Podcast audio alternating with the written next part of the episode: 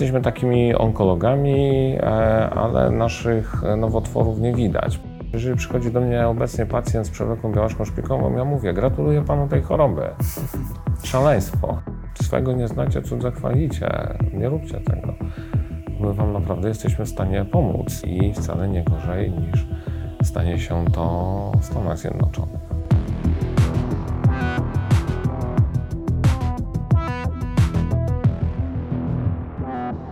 Cześć. Być może zauważyłeś, że Spotify wprowadził możliwość wystawiania ocen poszczególnym podcastom. Będę bardzo wdzięczny za twoją ocenę. Paweł, jesteś lekarzem, hematologiem, chociaż pewnie jest tak, że wiele osób myli cię z hepatologiem. Tak. Może prawda. Wyjaśnijmy na początku. Czym Co jest ty leczysz? Hematologia? Czym jest hematologia? No, żeby to nie zabrzmiało zbyt banalnie, że jest to dziedzina medycyny zajmująca się chorobami krwi. No jest to prawda, ale no nie wyczerpuje pewnie wszystkiego, a nie, żeby nie zabrzmiało to też zbyt pretensjonalnie, że powiem, że to jest dziedzina, która ociera się o bardzo zaawansowaną e, diagnostykę, o bardzo zaawansowane leczenie, leczy skrajnie poważne choroby i pomaga ludziom w bardzo trudnych sytuacjach, gdzie no, bywa, że są na granicy życia i śmierci, czyli w skrócie hematologia jest, jest tą dziedziną medycyny, która i leczy banalną niedokrwistość z niedoboru czy żelaza, czy witaminy B dwanaście, bo bardzo poważne choroby nowotworowe. Jest taką hybrydą interny, czyli mm. chorób wewnętrznych, specjalizacji w chorobach wewnętrznych i onkologii. A no i, i, i wymaga ogromnego przygotowania, ogromnej wiedzy. No, specjalista, hematolog, no, też nie przesadzając, ale, no, ale musi być, no, jest taką osobą zaliczającą się do, do elity lekarzy. Jakby nieskromnie to zabrzmiało. Bo myślę, że każdy z nas, specjalistów hematologii, ma to poczucie, że, że, że obraca się w, w rejonach, do których mało który lekarz trafia i zagląda i ma w ogóle świadomość jego, ich istnienia. Wspomniałeś o hepatologu, to też właśnie jest ciekawa sytuacja, gdyż jest niewielki odsetek, ale jednak pacjentów. A hepatolodzy leczą? Wątrobę, choroby wątroby. I, i jakież bywa zaskoczenie, kiedy pacjent przychodzi do poradni, siada i wyciąga wyniki badań. Zdarza się tak? Bywa. Nie jest to morfologia, nie jest to żadne badanie obrazowe wskazujące, a on pokazuje wynik badań wątrobowych. Jest zaskoczony, że czekał tyle miesięcy. No tak, nazwa jest bardzo, bardzo podobna. Z jakimi ty chorobami się spotykasz najczęściej? Białaczki, okay. chłoniaki, okay. czyli choroby... No to już znamy te, te, te nazwy, to już, to to już wiadomo bardziej, o co chodzi. Tak, niedokrwistości w mniejszym stopniu, gdyż e, z racji tego, że, że jest nas niewielu specjalistów, e, a niedokrwistości, małopłytkowości są chorobami, które często przebiegają wtórnie do, do innych chorób. No my musimy skupić się najbardziej na leczeniu chorób najbardziej poważnych. E, czyli tak wspomniałem, białaczek, chłoniaków, szpiczaków, czyli e, no na, na szeroko pojętej onkohematologii, czyli mm. tej onkologicznej części. Jesteśmy takimi onkologami, e, ale naszych nowotworów nie widać. Pacjent nie czuje, że rośnie mu jakiś guz. No są e, oczywiście w chłoniakach, czuje, bo E, rosną e, węzły chłonne, powiększa się wątroba śledziana, a pacjent odczuwa, że ma mm. jakiś ucisk w brzuchu. Ale guza żadnego nie ma. No de facto jednego o, nie, ale zdarzają się. Nie można, mm. no, tak jak wszędzie, nigdy nie ma nigdy. E, zdarzają się nacieki, gdzie, gdzie jest jeden naciek, jeden guz. Okazuje się, że jest on e, no, na przykład chłoniakiem, na przykład szpiczakiem, mm. czyli Czyli jest to, jest to coś, co będzie leczył hematolog. Mhm. Z tego, co mówisz, Paweł, no to yy, nowotwory to jest twoja yy, codzienność. Yy, powiedz mi, jak to jest? Jak to jest yy, spotkać się z pacjentem twarzą w twarz, stanąć naprzeciwko niego albo usiąść, pewnie tak to się częściej odbywa, yy, no, no, kiedy po prostu musisz mu to powiedzieć. Na ile to jest trudne? Czy to można jakoś opanować, nauczyć się tego? Ja wychodzę z założenia dosyć myślę prostego, że jestem profesjonalistą. Moim zadaniem jest pomóc temu człowiekowi. Natomiast przekazanie wiąże się z emocjami, ale no musimy wspólnie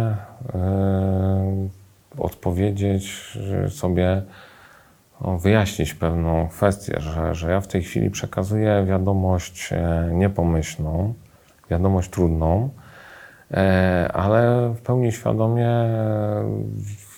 wiedząc, co będzie dalej, że, że podejmujemy teraz walkę, będziemy leczyć, wykorzystam wszystkie dostępne metody i leczenia, i diagnostyki, i leczenia, by temu choremu pomóc. Myślę, że takimi mniej więcej słowami te, te informacje się przekazuje w taki Taki sposób? Nie. No, trzeba powiedzieć pacjentowi, no, jest to białaczka, mhm. jest to chłoniak, jest to szpiczak. Mamy obecnie metody leczenia, którymi jesteśmy w stanie na pewno pomóc i te metody są dostępne. W związku z tym czeka nas długa przygoda w cudzysłowie mhm. i musimy ten czas no, nie wykorzystać na opłakiwaniu obecnej sytuacji, tylko no, rozpocząć działanie, więc przechodzimy w tryb zadaniowy. I to myślę pomaga.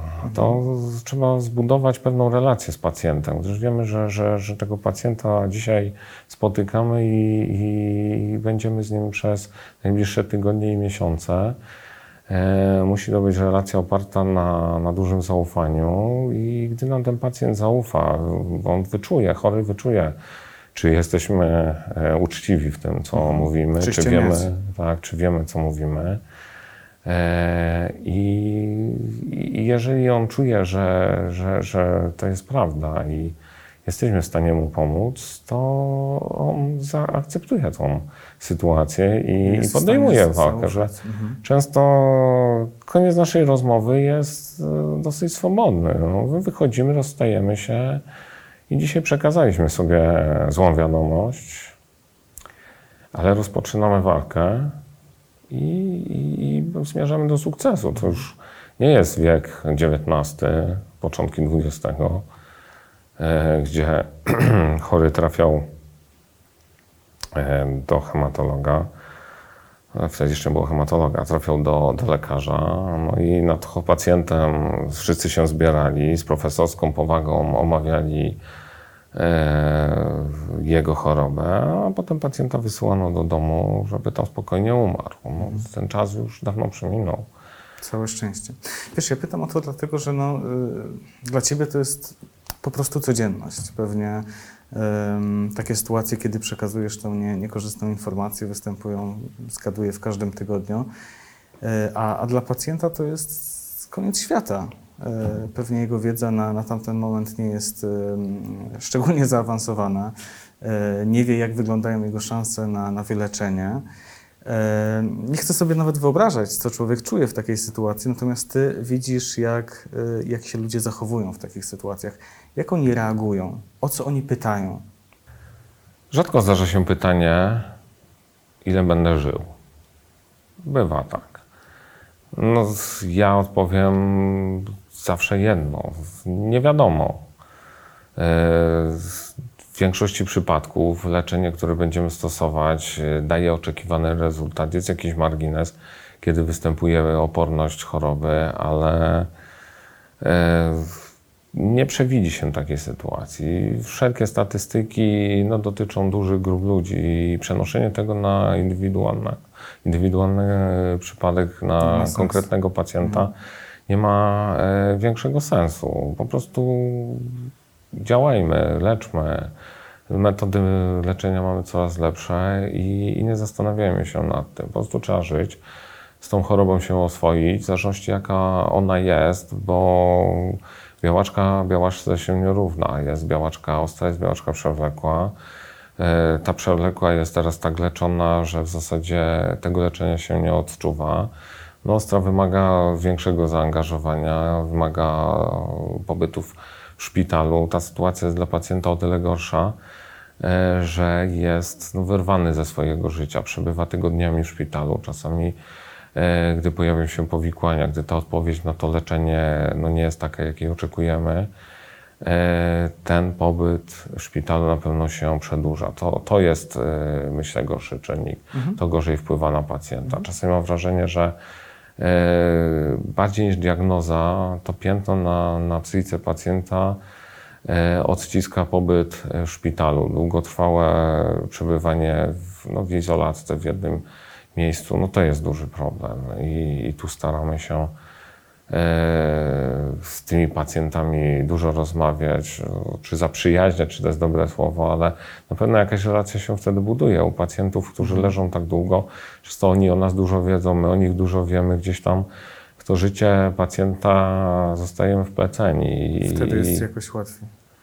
I łatwiej i trudniej, bo nie zawsze jest happy end. Pacjentom pewnie łatwiej, ale wam tak, tylko że jeżeli dojdzie do takiej sytuacji, gdzie ten pacjent odchodzi, no to jest to trudne. Ten pacjent no, był częścią życia naszego, jakby na to nie patrzeć.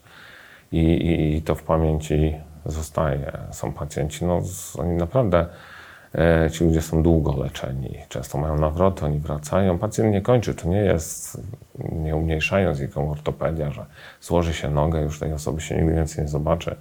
Pacjent czasem latami, po, po leczeniu, nawet jak zakończy się to leczenie sukcesem, to kilkuletnia obserwacja, żeby pacjenta z chłoniakiem uznać za wyleczonego, no to musimy go jeszcze przez kilka lat obserwować. On początkowo co trzy miesiące, później co pół roku, co rok do nas przychodzi, wiemy, gdzie był na wakacjach, gdzie pojedzie na wakacje, co w szkole, co u niego w domu, jak życie rodzinne wygląda, z tym się żyje. On widzi, jak się my zmieniamy, my widzimy, jak się on zmienia. Trudniej pożegnać takich pacjentów? Trudniej. Wiesz, my rozmawialiśmy przez telefon jakiś miesiąc temu, opowiedziałeś mi No, historię, o której szczerze mówiąc myślę do dzisiaj. E, historię pacjenta, ojca, trzyletniego chłopca, mhm. e, który e, podzielił się z tobą pewnym marzeniem. E, zdawał sobie sprawę z tego, w jak fatalnej jest sytuacji. E, mam ciarki, kiedy o tym myślę. Przyszedł do ciebie i powiedział: panie doktorze, mm, no, ja właściwie to chciałbym pożyć tylko tyle, żeby mój e, trzyletni syn mógł nie zapamiętać. Tak, to prawda. Jak ty to dźwigasz, człowieku? Takie pamiętam, historie? No ciężko. Teraz też mi ciężko o tym mówić. To było lat temu dziesięć. E, choroba pozornie dzisiaj łatwiejsza do wyleczenia. No, tamte czasy sytuacja wyglądała gorzej. E, ale wspomnienie tego, po drodze pewnie pojawiło się kilka innych i nie nosi się codziennie tego tak, że, że, że ja pamiętam o tym. Natomiast w takich sytuacjach jak nasza rozmowa, no pamiętam to jak dzisiaj, kiedy rozmawialiśmy. Pamiętam jego nastawienie. Był no, mocno zadaniowo nastrojony do, do walki z chorobą. Obrał ten cel i, i to był jego konkretny cel. Jemu nie chodziło o długoletnie życie,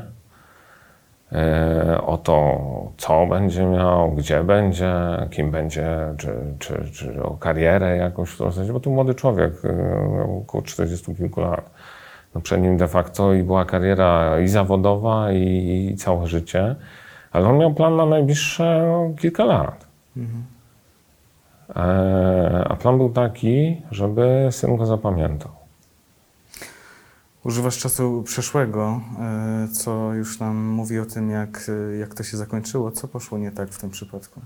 Czemu tak to się zakończyło? Co poszło nie tak? Na pewno leczenie w tamtym czasie nie było na tyle skuteczne. No, pacjent poszedł, poddał się transplantacji szpiku. No, metodzie, która w założeniu teoretycznym jest skuteczna, ale niestety u jakiegoś niewielkiego odsetka pacjentów w tym skazaniu. on podjął ryzyko bardzo duże i on się liczył z tym ryzykiem. No to była się... jedyna szansa?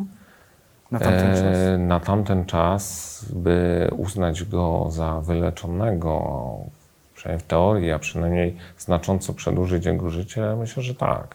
Hmm. E, podając mu dostępną wtedy chemioterapię, czy to, co było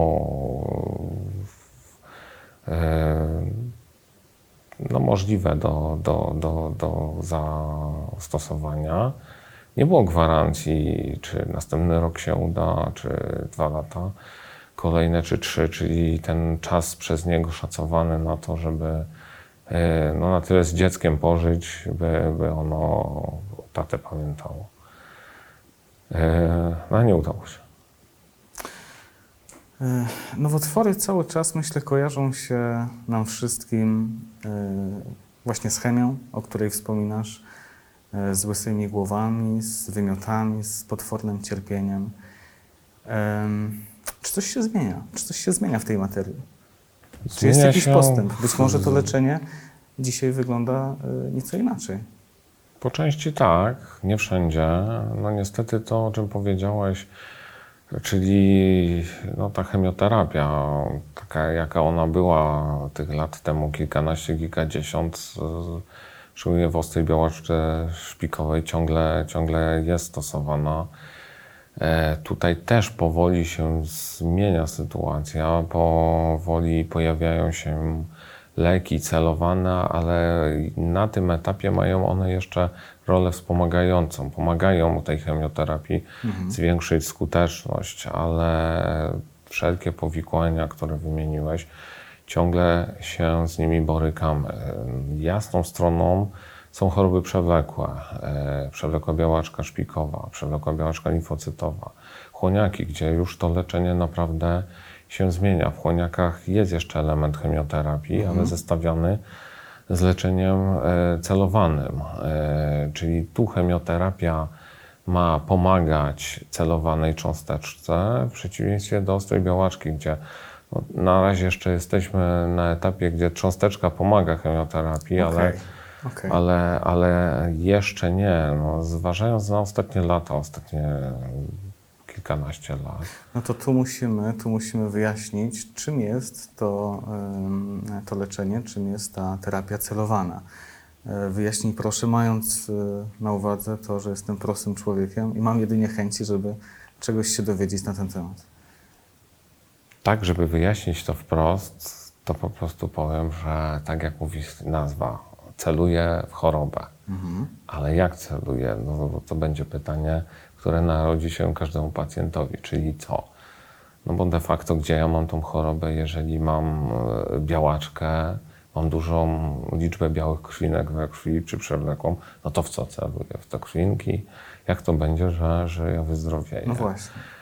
E, więc terapie celowane polegają na tym, że trafiają w mechanizm rozwoju choroby. Nie w to, że to zmniejszenie ilości, tak w białaczce, ty, ty, ty białych krwinek, czyli tego, co nagle pacjent z czymś się zderzy, zobaczy wynik, będzie przerażony, że ma dużo leukocytów. Lekarz, który to pierwszy odkryje, no, złapie się za głowę i pierwsze, co zrobi, wypisze skierowanie, mówiąc kolokwialnie, ucieknie i każe pacjentowi szybko iść, bo ma bardzo złe wyniki. No i, i, i ten przerażony pacjent, ja mu nagle powiem, kiedy już do mnie trafi, że o, jest bardzo dobrze. Widzę, że, że jest to przewlekła białaczka szpikowa, przewlekła białaczka limfocytowa. Cytując jednego z znakomitych profesorów polskiej hematologii, który kiedyś powiedział, że jeżeli przychodzi do mnie obecnie pacjent z przewlekłą białaczką szpikową, ja mówię, gratuluję panu tej choroby. Szaleństwo, jednym słowem można powiedzieć. No tak. Jest, ale, jest to mocno optymistyczne, to o czym w tej chwili mówisz. No i, i, i to tym wracamy do, do tego, o czym mówiliśmy wcześniej. Znaczy, że, te, te gratulacje wynikają z tego, że łatwo ją wyleczyć, tak? Tak, że, że mamy narzędzie i, hmm. i działamy. I większość osób, no, pani i pana przypadku cieszy się znakomitym zdrowiem, nie odczuwa hmm. te, terapii. Jest, no, chorując na to, trafili dziesiątkę? Chyba przesadzą, ale, ale tak... Ale jest jakieś szczęście w nieszczęściu. Dosłownie jest. I oni, hmm. dlatego, gdyż oni, oni są kandydatami do, do terapii celowanych. Akurat... A na czym polega ta terapia? Bo ja, w sensie jak to się odbywa? Bo kiedy myślimy o chemii, no to, to wiemy, że to jest kroplówka. Tak. Podłączamy człowieka, ona sobie spływa, tak? Człowiek siedzi albo leży i przyjmuje chemię. A ta terapia? Tutaj ona ma dwa oblicza. Jednym będzie chemioterapia, nie chemioterapia, no jak chemioterapia, że będzie wlew. No nie jest to chemioterapia, tylko jest podawany lek yy, dożylnie. Okay. Yy, obecnie trend jest taki, yy, że w większości jednak przechodzi na stronę leczenia doustnego, czy są to po prostu tabletki. Tabletki yy, na nowotwór. W pewnym Brzmi sensie nieźle. Tak, poniekąd tak jest. Jest to tabletka zawierająca substancję chemiczną, której za zadaniem jest trafienie w mechanizm rozwoju tego nowotworu. Czyli ona hamuje coś na poziomie komórki, czyli tej istoty, z której wywodzi się to, że, że, że te komórki bardzo szybko się namnażają, czyli jednym słowem hamuje mechanizm odpowiadający za to, że dalszym etapem byłoby to, że wyniki badań, samopoczucie pacjenta i cała ta kaskada występuje. Tłumimy to, blokujemy to, co odpowiada za chorobę, odpowiada za to, że pacjent nagle zobaczy zły wynik, będzie się źle czuł, będzie miał powiększoną śledzionę, powiększoną wątrobę i, i, i inne dolegliwości związane z nieprawidłowościami, z zbyt dużą liczbą y, białych krwinek w organizmie.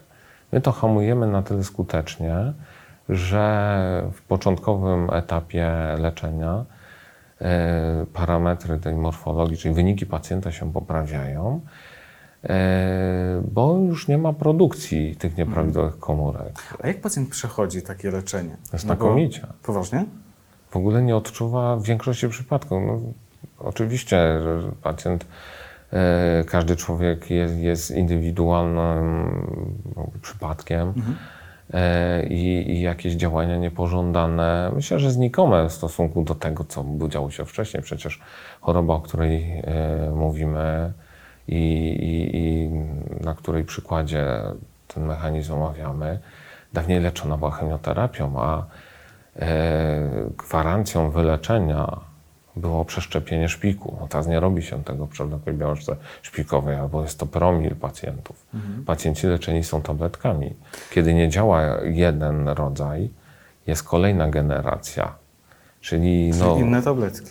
Inne, działające na to samo, niestety organizm, czy komórka białaczkowa, czy w ogóle no, świat, cała przyroda jest tak sprytna, że się adoptuje do czynników no zewnętrznych. Tak samo choroba się adoptuje i niestety może wytworzyć coś, co sprawi, że lek nie będzie działał. Natomiast na tyle postęp medyczny idzie w trybie, bym powiedział, czy w trybie w, w, w sposób logarytmiczny, Że, że już czyli czeka. Ba, czyli bardzo szybko. Bardzo szybko, bardzo szybko. A to, to jest mocno optymistyczne i też myślę sobie o tym, że e, w ogóle niewiele się o tym mówi. To, e, to leczenie nowotworów no, chyba najczęściej, zdecydowanie najczęściej wciąż kojarzy się z chemią, więc, więc dobrze e, jest... E, no wracamy do początku naszej sobie rozmowy. Sobie uświadomić, że, że, że to się fajnie, to się fajnie zmienia na plus. A czy ty widzisz jakiekolwiek szanse e, tak powiedzmy za dziesięć, dwadzieścia czy za trzydzieści lat, że dojdziemy do sytuacji w medycynie, gdzie wszystkie nowotwory będziemy w stanie leczyć tabletkami? Czy to jest możliwe, czy, czy nie ma takiej opcji? Zadajesz mi bardzo trudne pytanie. Od tego tu jestem. Myślę, że leczyć tak, ale nie wyleczyć. Mhm. Na pewno znajdzie się jakiś zawsze mechanizm, który sprawi, że ta choroba będzie wymykała się. Jest... I ciągle trzeba będzie gonić, tak? Tak. Bieg Czerwonej Królowej z Krainy Czarów. Żeby stać w miejscu, trzeba biec. Mhm. Jeżeli naprawdę się zatrzymamy, to się cofniemy. I choroba wymknie się na tyle, że tracimy nad nimi kontrolę. Natomiast obecnie żyjemy na tyle szczęśliwym czasie pod względem nowych terapii, rozwoju hematologii, że no, krajobraz przyszłości pod tym względem wygląda naprawdę dobrze. To nie są bezduszne koncerny, które myślą, jak stworzyć lek, na nim zarobić. To naprawdę, uczestnicząc w badaniach klinicznych, no, obcuję z tym i, i, i widzę, ponieważ no, my też bierzemy udział w badaniach nad, nad tymi nowymi lekami. Jest to proces, w którym osoby z tych koncernów, zespoły medyczne, zespoły, ogromnie rozbudowane zespoły odpowiadające za wystąpienie działań niepożądanych, za bezpieczeństwo tych badań, za analizę danych, no, działają tak profesjonalnie, jest to tak kontrolowane, że, że tutaj nie ma, nie ma mowy o, o jakimś błędzie, jakiejś pomyłce i, i jeżeli terapia ma być dobra, skuteczna, to ci wszyscy ludzie naprawdę robią wszystko i, i, i nad tym pracują, by, by tak było i że, żeby ludzie, pacjenci z tego w przyszłości korzystali, że to nie jest tak, że że tu chodzi tylko o, o, o twardy biznes, który myśli, jak, jak tylko zarobić. To jest naprawdę troska o pacjenta, dojście, rozwiązanie problemu, a przy okazji, że kosztowne, no to się później przekłada mm. na, na to wszystko. Natomiast, natomiast perspektywy są bardzo obiecujące, a że dzieje się to szybko, to na pewno nawet to nie myślę, że będzie szybciej niż za dziesięć dwadzieścia lat. Możemy być mocno zaskoczeni. No to to jest mocno optymistyczne, ale mam takie przekonanie, że w jakiejś takiej naszej świadomości Polaków no właśnie jest takie przekonanie, że ta, ta skuteczna medycyna to jednak wciąż Stany Zjednoczone przede wszystkim. Chyba nawet takie powiedzenie było, że w Ameryce raka się leczy, a w Polsce na raka to się umiera. Więc pytanie do Ciebie, na ile to jest krzywdzące dla polskich lekarzy? Zapewne no, nie jesteśmy na równi. E, czy jesteśmy bardzo z tyłu? W mojej dziedzinie troszkę. Mhm. Ale to jest, to jest tak, że, że... Czy to jest przepaść? Nie. nie. To jest kilka kroków. Ja bym tak to ocenił. Może zbyt naiwnie. Mhm. Zbyt optymistycznie, ale jesteśmy jako hematolodzy bardzo hermetycznym gronem w Polsce, ale hematologów nie jest też dużo na świecie. My się spotykamy, gdzieś uczestniczymy w wspólnych międzynarodowych projektach i nie jest tak, że ja jako hematolog jestem jakoś oderwany i moi koledzy z Polski jesteśmy jakoś oderwani od tej rzeczywistości. My tutaj we własnym gronie jakieś, e, jakąś medycynę sprzed lat uprawiamy, a ci Amerykanie postrzegają nas jako no, osoby mało poważne i, mm. i, i niewarte wspólnego dialogu. Zapraszają nas do wspólnych projektów, po części doceniając naszą diagnostykę, nasze zaangażowanie, ale no, udostępniając nam częściowo i bazując na tym, co już teraz mamy, co już stosujemy.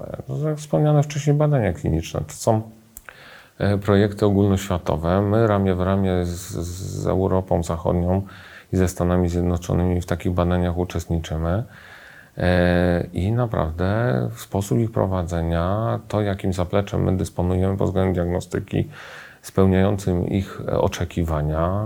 Pod tym względem myślę, że nie mamy się czego wstydzić, a mało, że no my mamy. Nasze poczucie wstydu myślę, że jest rzeczą drugorzędową. Myślę, że tutaj jest to radość dla pacjentów, że swego nie znacie, cudze chwalicie. Nie róbcie tego. My wam naprawdę jesteśmy w stanie pomóc i wcale nie gorzej niż stanie się to w Stanach Zjednoczonych.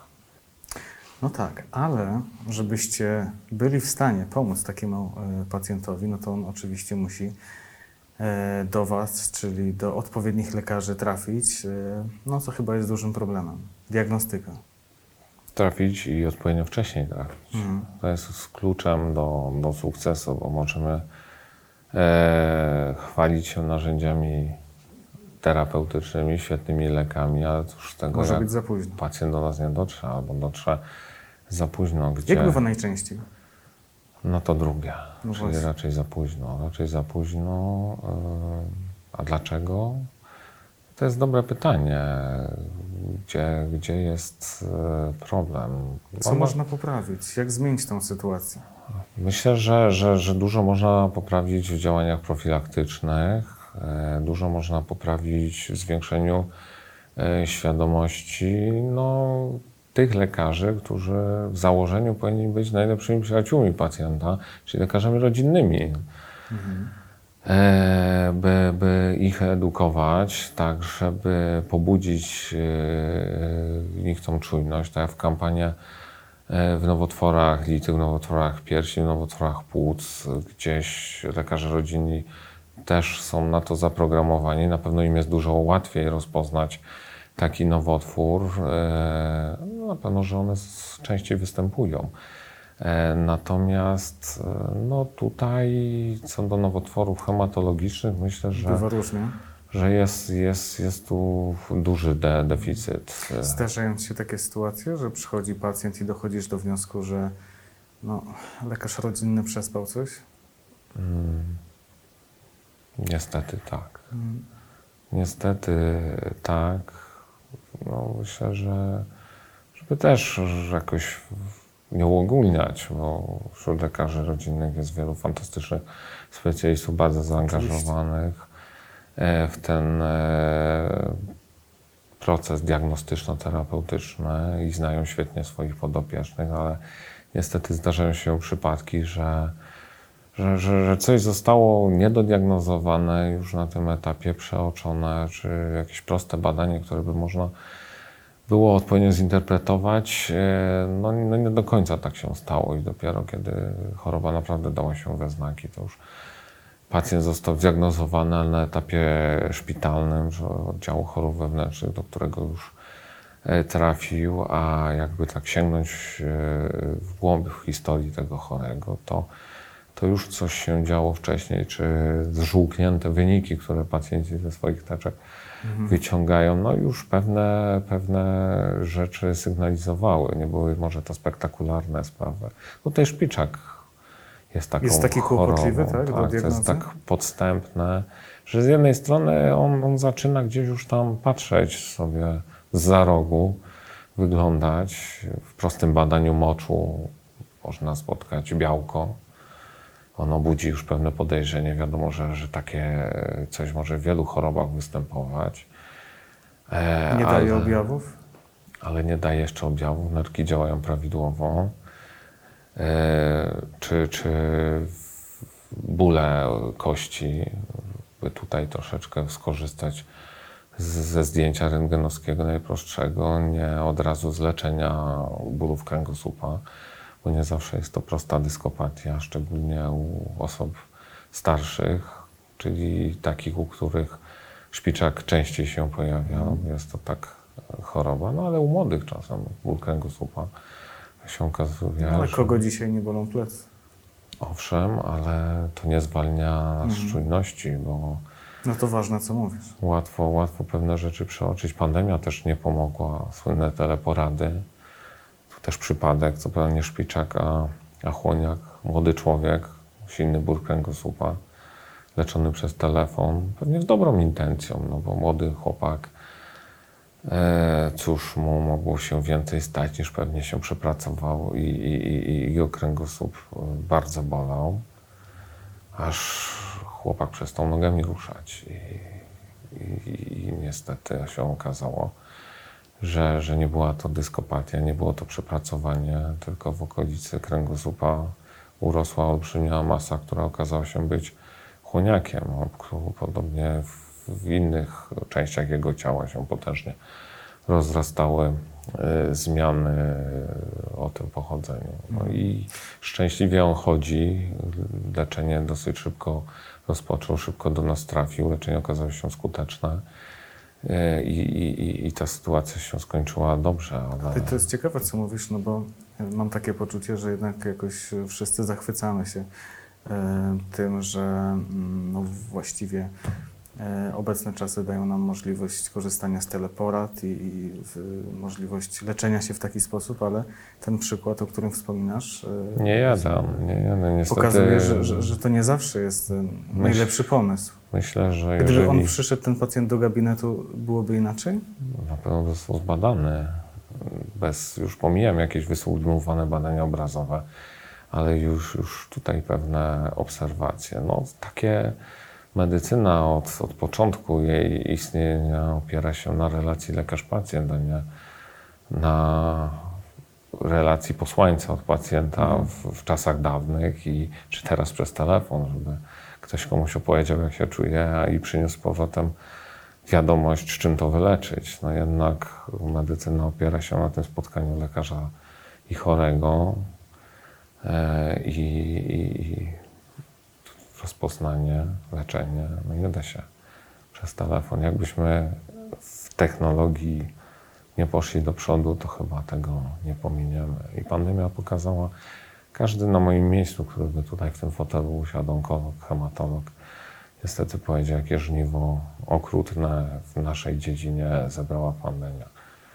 E, Czyli po prostu przeczekane ale, choroby. Tak, tak, tak. Choroby, które w zaciszu... Przez COVID nie były leczone. Nawet przez ludzi, którzy nie dotkniętych kowidem, a mhm. przez to, jak, jak dostęp do lekarzy został ograniczony. Mimo, że tak jak nasz ośrodek, no, mimo pandemii działaliśmy, mówiąc kolokwialnie, pełną parą. U nas nie było żadnej przerwy, z jakimiś może pojedynczymi wyjątkami, gdzie koronawirus rozszalał się po oddziale i chwilowo trzeba się zamknąć. E, no to my, my leczyliśmy na ile mogliśmy, mm. na ile było to możliwe, na ile pacjenci do nas trafiali. Leczyliśmy no, najlepiej jak mogliśmy w zastanej sytuacji. Zresztą no my jak my, onkolodzy i hematolodzy, no tutaj cała onkologia robiła co mogła, ale, ale gdzieś chorzy. Ale wielu pacjentów po prostu do was pewnie nie przyszło. Tak, no, bo przeczekując, bojąc się iść do lekarza, no, albo korzystając z tych nieszczęsnych teleporad. Mhm. Wielu lekarzy mówi o tym, że jest to takie niepokojące, że, że, że tych nowotworów właściwie jest tylko więcej, więcej i więcej. Jakie są twoje obserwacje? Czy faktycznie tak jest? Na pewno tak, ale nie do końca. Aha. Na pewno środowisko, czynniki środowiskowe, ekspozycja na to, co nas otacza, no, pomaga rozwojowi chorób onkologicznych. Czyli co, nieczyste powietrze, smog? No tak, to co jemy, gdzie to, żyjemy, jemy. To czym jesteśmy otoczeni, to na pewno e, wpływa na to, że w perspektywie kilku czy kilkunastu lat liczba nowotworów wzrośnie. Natomiast e, drugą rzeczą jest coraz doskonalsza diagnostyka, coraz lepszy dostęp do tej diagnostyki. Jeszcze kilkanaście lat temu e, tyle sprzętu diagnostycznego, jaki teraz obecnie w opiece zdrowotnej istnieje i tak zaawansowanego nie było. Tomograf należał do rzadkości, rezonans należał do rzadkości. Już nie mówię o badaniach P E T, które tak w onkologii są teraz e, stosowane do określenia zaawansowania nowotworów, czyli tak bardzo szczegółowych e, badań obrazowych. Czyli tutaj też jest postęp. Jest bardzo duży postęp. E... Byle tylko ten pacjent przyszedł. Byle przyszedł. Mm. To, może, się... to, to może powiedzmy na koniec, to być może będzie e, właściwie najważniejsze dla, e, dla potencjalnych pacjentów.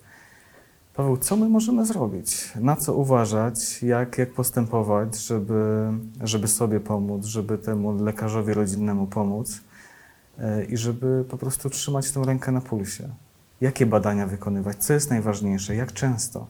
Z jednej strony chyba nie, prze, nie będzie przesadzonym to, e, powiedzenie, że nikt nam lepiej nie pomoże, jak my sami sobie. Mhm. To jest pierwsza rzecz, czyli pamiętajmy o tym, żeby pójść do lekarza rodzinnego raz w roku, zrobić sobie morfologię. Myślę, że, że nikt nie odmówi nikomu takiego badania. Oj, myślę, że zdarza się to wielu. Na pewno, ale w większości, jeżeli mówimy do wszystkich teraz i, i wszyscy nas posłuchają i taka rzesza mhm. ruszy, może nie jednoczasowo, bo wtedy faktycznie ten system by tego nie wytrzymał, ale żeby każdy też pamiętał o tym, żeby nie bać się iść do lekarza, nawet jeżeli nic e, mu nie jest, po prostu się mhm. e, przebadać. W razie czego też jest opcja, opcja prywatnych badań. Ta nawet, morfologia no, na szczęście nie jest szalenie nie kosztowna. Jest droga, a, a, a wydajemy tyle na różne rzeczy w dzisiejszym świecie, że drobna inwestycja w własne zdrowie na pewno nie będzie tutaj e, żadną przesadą i, i, i nie będzie to brzmiało źle, żebyśmy badali się e, nieważne gdzie, ważne by skutecznie, a też nie bójmy się prosić, pytać, dociekać. Gdy mamy no, mniejsze zaufanie do danego lekarza, go zmieńmy. Jeżeli jakiś pacjent mhm. by uznał, że, że na przykład ja jako specjalista nie, nie przekonuję go, ja się nie obrażę, jeżeli on pójdzie gdzie indziej. Nie będzie to jakoś mojej osobie umniejszało. Być może jest ktoś, kto coś zrobi lepiej. Może czasem pacjent kwestia ma charakteru, tak? No pewno. Ma znaczenie dla pacjenta. I, i też tak, apel do lekarzy. Nie obrażajmy się na pacjentów, nie uznajmy ich za zbyt roszczeniowych. Jeżeli o coś pytają, czegoś oczekują, I, i czegoś się domagają, w cudzysłowie. No nie mówię tu już o jakichś skrajnych przypadkach. Natomiast no, czasem pacjent e, pyta o jakąś terapię, e, gdzieś o niej poczytał, nawet jeżeli jest niedostępna. To jest kwestia rozmowy, wyjaśnienia, że to, co tam napisane jest, to, to niekoniecznie jest e, możliwe, dostępne i w zasadzie nie jest to to. No, ale z drugiej strony, jeżeli też pacjent w pewnym sensie będzie dbał o własne interesy, to gdzieś też, też straci kontrolę nad swoją chorobą. Że niech, niech relacja lekarza z pacjentem nie będzie patriarchalna ze strony lekarza, tylko oparta na partnerstwie. Też wychodzę często z założenia, że pacjent ma czasem rację. Często ma rację. Hmm. Że nie jest też e, tak, że jeżeli coś próbuje mi powiedzieć, to ja uznaję to za jakąś bzdurę. Co ty tam wiesz? wiesz? No, co ty wiesz? Co ty mówisz? A tutaj... Jestem. Czasem nawet sama intuicja jest w stanie człowiekowi coś podpowiedzieć. Mam wrażenie, że tak doświadczenie mi mówi, że czasem pacjent miał rację, jak z czegoś zrezygnował i to tak? ta, ta odpowiedź na to przychodzi po miesiącach, po latach, ale tak Ciekawe. rozmawiamy jako, że, że, że jak na początku naszej rozmowy wspominałem, że relacje z pacjentami są relacje na lata, mhm. to, to po miesiącach, po latach czasem mówimy, no, chyba miał pan rację, to, to było dobre, że wtedy tego nie zrobiliśmy. Nie trzeba było się upierać, albo że gdzieś pan był i pan z tego zrezygnował.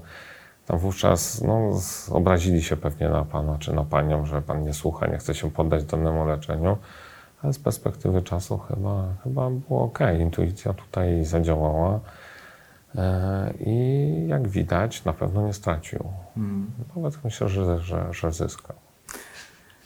Wspomniałeś, dopytam jeszcze o to, bo wspomniałeś o tej morfologii jako takiej absolutnej podstawie, o, którą, o której powinniśmy pamiętać i którą wykonywać, ale czy, czy, czy to nie za mało? Może coś jeszcze? Myślę, że badanie moczu, badanie nerek, gdzie hematologia, anerki, no niby nie to, czyli te podstawowe badania określające czynność wątroby, nerek, to też będzie wskazywało, że coś się dzieje. Nie zawsze nowotwór, czy nowotwór hematologiczny, no bo nie tylko, patrząc z mojej perspektywy, nie zawsze w chorobach onkohematologicznych to morfologia jest zmieniona. To jest tylko jakaś część tych chorób, tak jak białaczki. W chłoniaku można mieć morfologię. Dopóki szpik nie zostanie zajęty przez chorobę, to morfologia będzie wyglądała całkiem dobrze. Ale na przykład będą odchylenia w pozostałych badaniach. Proteinogram, bardzo badanie cenne w sensie diagnostycznym, proste, wszędzie dostępne. Myślę, że trochę niedoceniane, zapomniane, ale pod względem tego, że może uratować komuś życie, może nie w momencie przyjścia wyniku, tylko może wskazać na coś, co już się zaczyna, a w przyszłości dopiero naprawdę da o sobie znać, jak już, jak już organizm będzie sam wołał, że coś jest nie tak i, i dopominał się o pomoc. Okay. Dziękuję Ci bardzo za te no, niezwykle cenne informacje. Ja Myślę, dziękuję za zaproszenie. No to czysta, czysta przyjemność. Zapadnie mi w pamięć to zdanie, które padło pod koniec, że nikt tak o nas nie zadba, jak, jak my sami, więc może zostawmy widzów z tym zdaniem. Dzięki wielkie. Bardzo dziękuję.